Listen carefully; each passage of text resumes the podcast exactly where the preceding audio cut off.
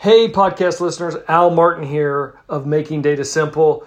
First, thank you for listening. We have a lot of fun doing the podcast and, and, appreciate you being out there. Today, I have part one with Lynn Sneed, who is the founder of Talent Evolution Systems. She's an expert in behavioral analytics, she's a consultant, a training specialist, a speaker, and maybe most importantly, a business coach. You're going to get a lot of insight, uh, hopefully, both personally and professionally from Lynn. So enjoy, and I will see you on the other side. Thanks. Let's go.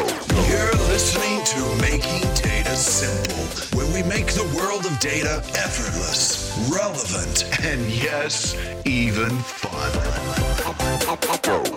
Welcome, podcasters, to Making Data Simple. As always, we're thankful to have you here. Thank you for listening. Today, we're going to take a bit of a break from the overtech, although we do all kinds of crazy stuff from time to time.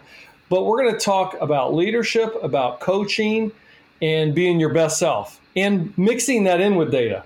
And nobody knows that better than the guest that I have today, which is Lynn Sneed. She is the founder of Talent Evolution Systems. Uh, she is a behavioral analyst, consultant, training specialist, speaker, a coach, she has a background in educational psychology and is specialized in organizational performance for over 20 years. The other thing about Lynn is she's one of the original Franklin Covey co authors, has a bestseller out there. She created Franklin Covey's signature project development process and programs. She worked directly with Stephen Covey and, and went through the merger of Franklin Covey. So, Lynn, this is a special one for me. Thank you for being here. I can't tell you how much I appreciate it. Oh, this is my pleasure, Al. I've been looking forward to this, and it's a treat. Thank you for the opportunity. I gave a little bit of your background, but if you wouldn't mind, I always like to start with background. So could you talk to your experience, and then we'll go from there? You know, a lot of times, especially when I'm doing classes uh, through all the years, I was with Franklin Covey for 20 years. And one of the things that I would talk about is the idea of what I called then the accidental project manager uh, which I now refer to as the accidental leader. And that's the idea that, you know, we go to school, we learn something that, that we want to be an expert at for a lot of people. I mean, it's, it's data analysis, it's programming, it's engineering, it's, you know, goodness, who knows what. It's endless. And then we go to work and our performance is recognized. And next time around, they put us in charge. And we get the promotion, and suddenly we're a leader we weren't necessarily schooled in and prepared for the leadership part of this role. And that was very much my story. I came out of school with kind of a diverse background. I was a computer science student at the time, uh, early on of my divorce. I was a single mom of a three year old. And it's like, you know, you got to quit this nonsense and, and find something that'll pay you some money quick and get out of here and get a job. I left school. I had enough tech background, and uh, my real interest then was educational psychology. So I had an interesting merge of sort of the people and the tech side. Um, I started with an engineering company and uh, was put in roles where it was recognized that I could merge the conversations between the people who really only knew the tech side and didn't want to talk to people and the people in the business, especially the salespeople, the marketing people who wanted to talk to people but didn't understand the tech side of the business. And I sort of accidentally became this bridge between those two groups. That put me in the world of learning about project management. What was then Franklin Institute was a pretty new organization in those days. And I happened to be in Salt Lake City, Utah, which put me in the backyard. And I ended up there accidentally. Started developing the project management training program because Franklin had this phenomenal planning tool, uh, but it was missing the, the next step up, the project management pieces. And I was able to develop that. I spent 20 years sort of in this continuous improvement process and in the classroom with people who taught me what they were facing in this world of project management. And I could go back to the workshop and the experts and put pieces together that would help them overcome these issues and then go back out in the classroom. So I spent most of those 20 years on airplanes and in and out of corporations learning what the challenges were and learning how to help fix the challenges. I refer to that as my 20 year undergraduate degree, Al. Uh, it was a great place to get an education, and I did have the honor of working not only with Stephen R. Covey, Stephen Covey Sr., after the, the merge between Franklin and Covey, but my direct boss was Stephen M. R. Covey, Stephen Jr., who's the one, of course, who wrote the, the book Speed of Trust. Stephen Sr. wrote Seven Habits of Highly Effective People, which is one of the world's top bestsellers. Uh, but Stephen M. R. Covey was really a mentor and a friend to me uh, who changed my life in terms of teaching me leadership and character and competence and the responsibility that you have to developing your team members. And then I became a coach. And so that's what I've spent the next 20 years doing. And there was overlap there. I'm not that old. Uh, but that's what put me on the on the path to I have to share what I've had this privilege of learning. What's your coaching specialty? Uh, you've got a, every coach, and, and by the way, I think coaching alone just sells you short. We use that term for now. What's your coaching specialty? And I, I think every coach would have a philosophy. What's your philosophy? My coaching specialty started in, in the very early days because of my project management background. But what I found early on was concept of assessments. And back in the early days, you remember my, uh, Myers Briggs, there was Herrmann brain dominance and things that they were very new then, but they introduced us to concepts about learning about ourselves in a way that we were also learning about others and our differences and helping to respect our differences. And I really became fascinated with the world of assessments, and I studied and researched to try and find the good ones. I did that when I went back for my graduate degree, and I have a graduate degree in corporate coaching, uh, which came after my 20 years with Franklin Covey. So, assessments to me bring bring data to leadership, to these skills that we didn't necessarily have when we first got our job. And the assessments allow me to coach anyone, uh, whether they're new to leadership, whether they're a C level leader, and pinpoint exactly where their strengths are. And by the way, no leader fully knows and understands their strengths uh, because they have a tendency to think, well, if I can do that, anybody can do that. And that's not the case most often. So I can help them utilize their strengths, but also pinpoint those liabilities, those things that we all have that might be getting in the way of our career success. So, yeah, coaching is, I think, a, a limited term, a misunderstood term, because there's so many different kinds of coaching out there. I'm really a more of a consultant to individuals, but a leadership. My specialty is leadership. But I also, because of my background, um, I'm coaching around project management, time management, productivity, team productivity, individual productivity. Uh, a lot of leaders don't know the difference between a process and a project. I have I have a lot of fun with that conversation.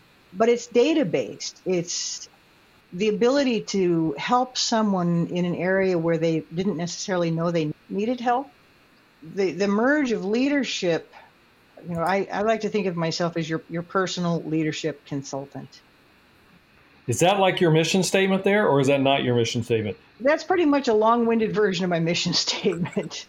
Very good. You know, by the way, you inspired me to create my own personal mission statement. And for anybody that's listening and haven't done that, highly, highly, highly, highly recommend it. I still go back to that, you know, particularly when you're you're having an off day or whatever, I, I, go back, hit that, and it lifts me back up quickly.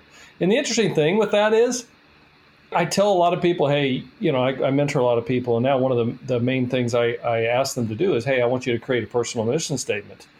The first response they give me is, have you done it? I say, yes. And they say, let me see yours. And I say, no, no, no, that's not how this no. is working. you have to show me yours first, and then I'll show you mine. And I find that because I've learned that I'm not giving people have to take the time to do it uh, for me to to share. I mean, that's the price of admission. That's well put. The price of admission. I like that because you have to dig deep to do a personal mission statement, and it's it's difficult for for most people. And a little inspiration from examples. That, that's one thing. You can get that all over Google. but you really got to dig deep. And uh, not everybody knows yet what their mission statement is. Sometimes it presents itself later in life, and sometimes it morphs a little later in life. We don't always have the luxury of it remaining a constant, but I, I will say, as, as you just said, knowing your personal mission, knowing your purpose, and some people call it a purpose statement. I like that. Fine.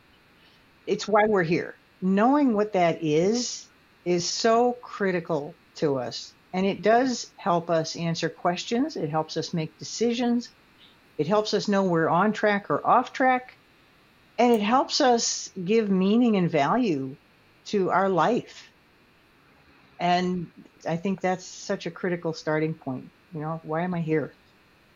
So I'm going to ask you a re- rhetorical question, probably. But uh, look, I find that all sports teams have coaches, and it'd be absurd to think of having a sports team without a coach. Why don't all leaders consider or have coaches? Yeah, that's a really good question. I think what you mentioned at the beginning, you know, we're accustomed to in team sports. If you're part of a team and a, and a sport, you're going to have a coach. That's just a given. But coaching didn't evolve into the business and corporate world and organizational world and leadership world really un, until the last, you know, 20 years. I, when I got my graduate degree in corporate coaching, it was hard to find a place where you could get a graduate degree in corporate coaching. Now you can find it everywhere. It's mm-hmm. a new concept, and uh, there's so many different kinds. You know, there's life coaching, and you know, please don't confuse corporate coaching with life coaching, although there's certainly some overlap. But for leadership, it means you have someone who's not only been there, done that, but they also love to teach and share what they've learned. And you have to share a whole lot more than you've learned. I'm a bookworm, always have been. Any issue any of my clients have, I've probably got four books I can recommend that they read that will help us weave through the issue together. So I think it's a new concept, but I, I think you're right. Anybody in leadership should have a coach. The secondary part of your role, you know, what got you to the leadership position wasn't being a leader. It was some other area of expertise. And now you have to add the leadership piece to it. Why do you differentiate corporate coaching from life coaching? And here's why I asked that question while you're thinking about the answer is because, by example, I used to believe in like uh, work life balance. Now it's like work life integration because it's hard to distinguish one from the other. I felt like, you know, if when I had work life balance, I, I, had more work, less life in the balance. In other words, yeah. Uh, but now I integrate it, and now I just say, okay, if I need to go do this, it doesn't matter what time it is, I'm going to go do this because it's work life integration. But do you still distinguish the corporate from the life coaching? And could you explain that? Well, yeah, and I'm glad you asked that because it does, I think it requires a little explanation you're absolutely right with what you said about the work life integration. And when I'm coaching someone, I'm not just, I'm, I do not mean to sound like I'm just coaching on the corporate or the business side of their life. It's very much life. Your life is all of those things. The challenge, you know, coaching is a new industry, and there are people with certifications in life coaching. They might have been through extensive training to get that certification, or they might have been to a weekend workshop and they may be excellent at the personal life part of coaching, but they probably have no corporate background and experience. So they can coach you on half of that life balance, but not the other half. Mine's just the other way around. My background is extensively in the organization and corporate life and what it means to go to work and survive the politics and and have a team that will follow you through fire, will walk on hot coals for you. And that is not something that every life coach, that's not something that most life coaches do. I cover both, but I've got the the corporate side. What I'm trying to, to do as part of my coaching most of the time is help any individual leader both become a better leader and be more satisfied in their position. And usually that means helping them get ready for the next level of their next desired position. Most hmm. everybody has that, you know, what here's what I want to get to, here's what I want next. But it's got to be balanced with the home life. There's no question about it. That, that's a huge challenge for us these days. I think it always has been. It's just now more so than ever. Now, does everybody really have that destination, or do some people come to you a little bit lost and oh. need help at that destination? I have people who come to me feeling lost often. Um, yeah. And often it's, it's, their boss who recommended that they give me a call. Um, you know, one of the things that I find is that most people do have the aspiration for the next position, but that's not always a good idea. And unfortunately, we've created an environment where we feel this pressure to always be advancing. And I see people all the time who are promoted to a level of incompetence. And they were happier in their previous position if they had just been left alone doing that individual performance piece of work, that subject matter expertise that's what got them to work in the first place. They'd have been much mm-hmm. happier. They're not meant to be leaders. They don't really respond well to the leadership role. And you know, we see this often. We see it in project management. They take a, a, a good individual performer, promote him to the level of project manager. Well, they're not always a good project manager. We see it in sales. They take the top salesperson, promote them to a sales manager. Now they've lost their top salesperson and they don't have a good sales manager. It's right. a different skill set. It's all about the people. One of my favorite quotes, uh, and John Maxwell is certainly one of my favorite leadership gurus. He said, If you think you're a leader and you turn around and look behind you and there's nobody there, you're only out for a walk.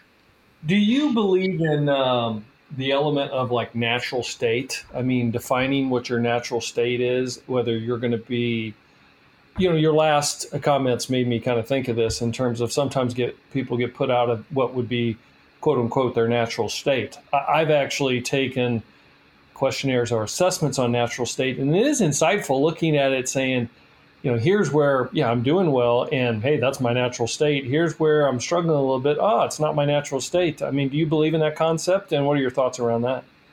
Well, the data that we see in the assessments, uh, and the, the term natural state isn't quite the term that we use, but when you start to study styles, both behavioral styles, motivation styles, we absolutely have a natural state. And many times in the workplace, what we see is people who are in the wrong position. It's square peg, round hole. And I can mm-hmm. look at their profile on paper at 50 paces and see that this is the wrong person in the wrong role. And if you just put them in their right spot, they'd be a top performer but they can't possibly be a top performer if they're in a spot that doesn't fit their behavioral style, doesn't fit their motivation style, and doesn't fit their skill set. And the beauty of the assessments is that we see that fit. We see it when it's a good fit, and we see it when it doesn't fit.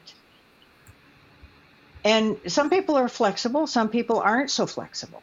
So some people can stretch their natural state a bit, and for others, even a slight stretch is very stressful. The data tells us that if somebody's doing a tremendous amount of stretching to make themselves fit a role, there's a direct correlation between that amount of stretching and later health, uh, stress related health disorders. Two more questions. We're going to get to that data. Funny how everything surrounds data these days. But let me ask you this question How many individuals do you think you've coached over the years?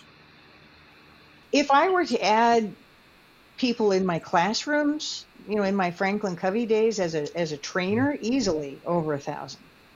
Early years of coaching, I was coaching teams within organizations. The fun part of the work that I do now, because I'm, you know, as you know, sort of semi retired. And the mm-hmm. semi part is just that I love this stuff too much to stop doing it. Um, but I stopped working with corporations as my clients. I work now only with individuals as my clients. And yeah. it was a superb luxury for me that came from you know this ability to be semi-retired because I don't want to work in an environment anymore where I can't tell somebody, you know, you do have a rotten boss. You do have to learn how to get along with this jerk. because if I said that when I worked for the company, I didn't get to come back. and yeah. and now, you know, I can say it to somebody and say, you know, let me help you get along well with this boss of yours, even though we know your boss is a jerk. Yeah. And I don't get fired for it. so so I love that. So here's my question then. After all these folks you've coached, etc., if you were to sum it up, probably not a fair question. What do you think makes constitutes a great leader? Oh, I love that question.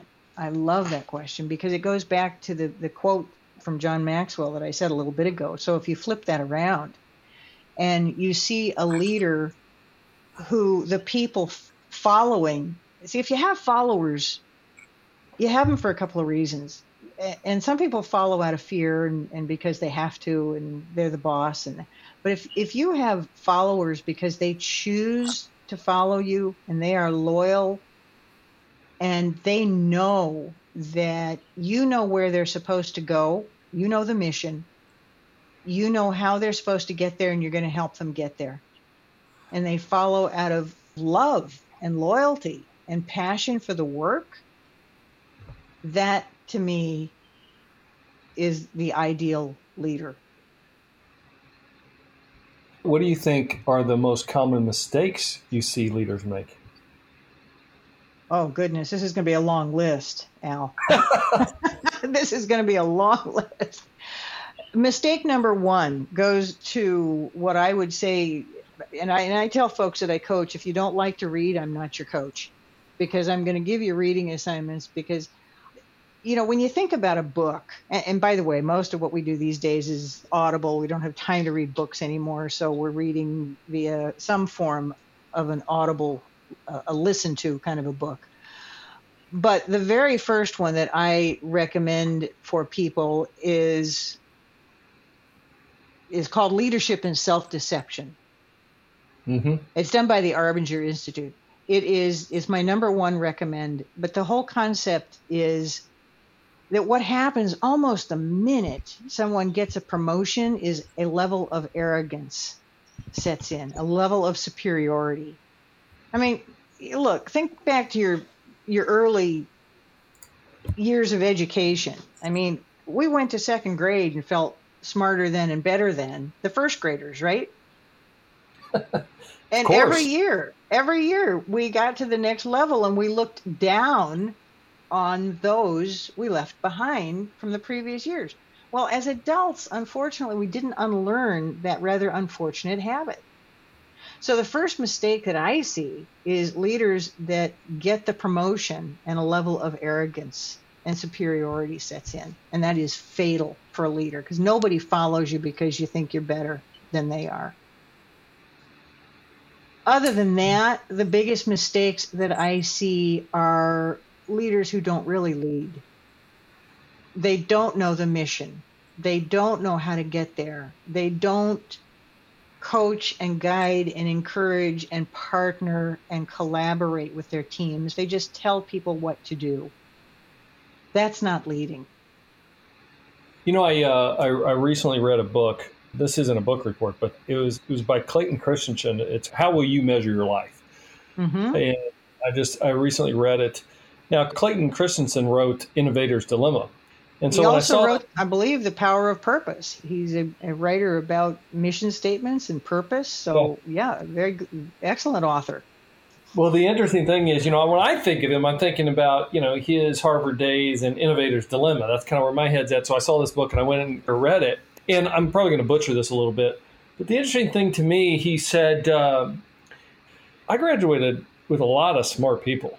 And he goes, the first uh, reunion was like 10 years. Everybody comes back. Everybody's, you know, on the cusp of greatness, high fiving. We're having a good time. So then 20 year rolls around and like less people started coming back. And he went downhill from there. And he said, you know, some of the people of his class, by example, were those that were involved in the Enron scandal, etc. Oh. And he said, and like I don't know if he said it exactly this way, but the way I interpret it, he goes, these were good people. I went to school with them. Those weren't the people that I saw. I don't know what happened here. So that it's why I think he did it in his prologue or something, and he started talking about that's why he wanted to to, to write this. How will you measure your life? Uh, because he'd seen so many people go sideways. Are you have you experienced that? Any comments that you would make? I mean, are these there's the people you've coached that have reached out to you that are are in it for the wrong reasons, and you've had to steer them back into uh, into place or get them on the right train? Well, you know, that too is a is a tough. You're, you're speaking to a child of the '70s here, and and if you you know, I'm fond of saying the '60s didn't end until 1972 anyway, and you know, all of my hippie friends that were, um, you know, so involved in, uh, you know, the, the flower child peace movement, and yeah, now they're heading up you know they're Department of Defense contractors, and you know somewhere in there there was a major tilt. so, so the first part of your question, yeah, I see that kind of change in life uh, often, too often. Do I end up coaching and trying to get those folks back on track? No, I don't, because by that time in their life, there isn't anything anybody else is going to do to get them back on track. The people that I coach Alan, and I'm fortunate in this respect. They they come to me, they're referred to me because some things are working well for them, some things aren't. Sometimes they're top performers, but maybe they're stressed. They're tired at the end of the day, and they want to do this with less stress. Many times they have the potential to be top performers, but something is getting in their way. But they're people who have this desire and this uh, voice in the back of their head that says, I can do this better. I can get better at this. If I had somebody to help me, uh, maybe I could get there. You know, so those are the folks that I coach. They want some help and they want to accomplish more with more personal satisfaction. And I'm really big on that personal satisfaction part. Yeah, me, me too. It's called serenity for me. I need some of yeah, that. I need. It is serenity. and, and, work is stressful. Many times, it's it's more stressful than it needs to be. All right, thank you. And for you guys thank listening, you, thank you for the, you guys listening. Uh, I always appreciate it. Reach out to us at almartintalksdata at gmail.com. Tell us what you'd like to hear about, and. Uh, I'll, I'll see you on the podcast. See y'all. Thanks for listening to the Making Data Simple podcast, where we make data fun. Be sure to visit IBMBigDataHub.com forward slash podcast to access the show notes and uncover even more great episodes. Remember, the views expressed here are those of the host and its guests and do not necessarily represent the views of IBM. Until next time, Let's go. over and out.